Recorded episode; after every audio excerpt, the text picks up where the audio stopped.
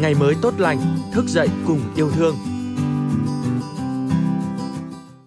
Xin chào quý vị thính giả và các bạn đã quay trở lại với kênh podcast Ngày mới tốt lành. Và tôi là Thu Hà, người sẽ tiếp tục đồng hành cùng các bạn trong số phát sóng ngày hôm nay.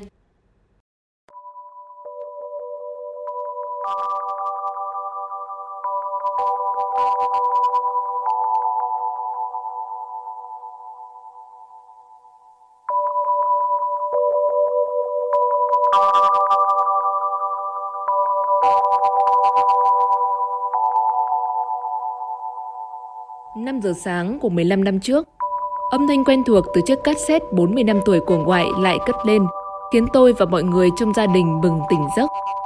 Tôi tin rằng đây là một trong những tiếng chuông báo thức quen thuộc trong ký ức thơ ấu của nhiều thế hệ người con đất Việt.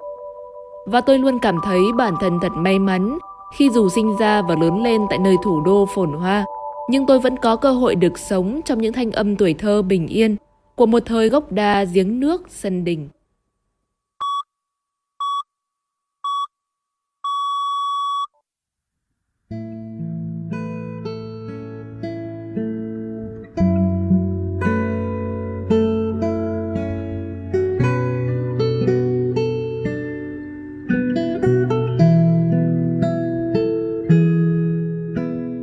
Ngày đó, mơ ước của một đứa trẻ mới lên 6 như tôi, Đơn giản chỉ là muốn cuối tuần đến thật nhanh Để được về quê thăm ông bà và nô đùa cùng các anh chị Tôi hay ngồi trước mái hiên của căn nhà cấp 4 đã được ông bà tu sửa sau những năm tháng bị đạn bom và chiến tranh tàn phá khốc liệt.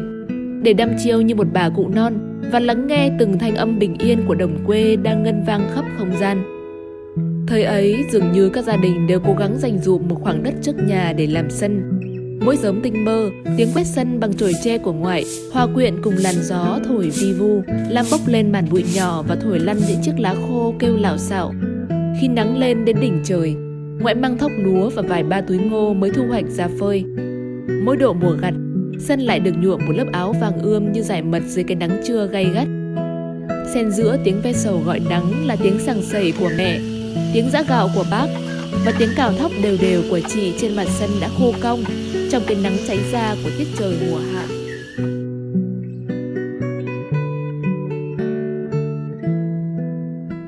Sau bữa cơm, niềm vui nhỏ nhoi của những đứa trẻ như tôi thời ấy là rón rén trốn mẹ đi chơi giữa trời trưa hè nắng gắt.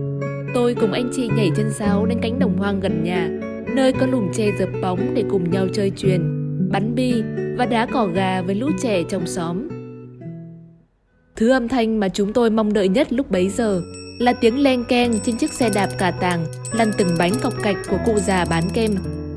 Một vài đứa cầm đôi ba đồng tiền lẻ được bà và mẹ cho, háo hức đi mua kem trong ánh mắt bừng sáng. Có đứa lại chăm chỉ cóp nhặt ve chai, chỉ mong đổi lấy một vài que kem mát lạnh và nhâm nhi tận hưởng trong tiếng cười giòn tan. Khi ánh mặt trời dần khuất bóng phía sau chân đồi, thì cũng là lúc âm thanh của sáo diều vút lên ngân nga, hòa cùng tiếng ếch kêu râm ran vang xa khắp cánh đồng. Tất cả như một bản hòa ca trong veo, mang đặc trưng của mùa hạ nơi thôn quê, khiến lũ trẻ chúng tôi chỉ biết ngẩn ngơ và đắm chìm. Xóm tôi khi ấy thường xuyên bị cúp điện khi trời đã sẩm tối.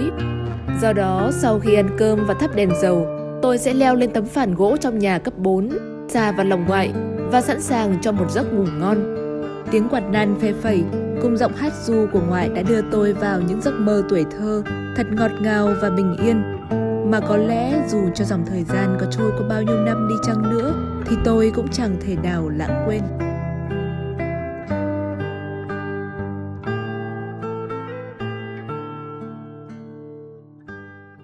Những thanh âm tưởng chừng như rất đời thường của một thời ấu thơ bình dị nơi làng quê nhưng vẫn khiến cho tôi phải nhớ nhung ra diết khi vô tình nghe lại trong một khoảnh khắc nào đó. Thật kỳ lạ khi thế giới qua đồng tử và đôi tai của một đứa trẻ bao giờ cũng tuyệt đẹp và bình yên đến như thế. Tôi biết rằng mình chẳng thể nào mua được tấm vé du hành để trở lại với âm vang của những tháng ngày trước đó. Cuộc đời là vậy, và tôi vẫn luôn gói gọn những kỷ niệm ấy vào một phần của miền ký ức, để mỗi khi mệt nhoài, tôi có thể tua chậm chúng như chiếc băng cassette của ngoại và mỉm cười thật tươi khi bản thân đã từng được sống trọn vẹn trong một tuổi thơ tuyệt vời. Cảm ơn quý vị thính giả đã đồng hành cùng số podcast Nhớ lắm thanh âm thuở ấu thơ. Chúc các bạn có một ngày mới tốt lành. Về đi thôi, không cần quay trở lại chỉ cần cho tôi được trở về ngày xưa Sông trôi với những ngày mưa hãy cho tôi xin hàng vé dẫu tháng năm có lớn thêm thật rồi, chỉ cần cho tôi được trở về tuổi thơ thì tôi sẽ xin chờ.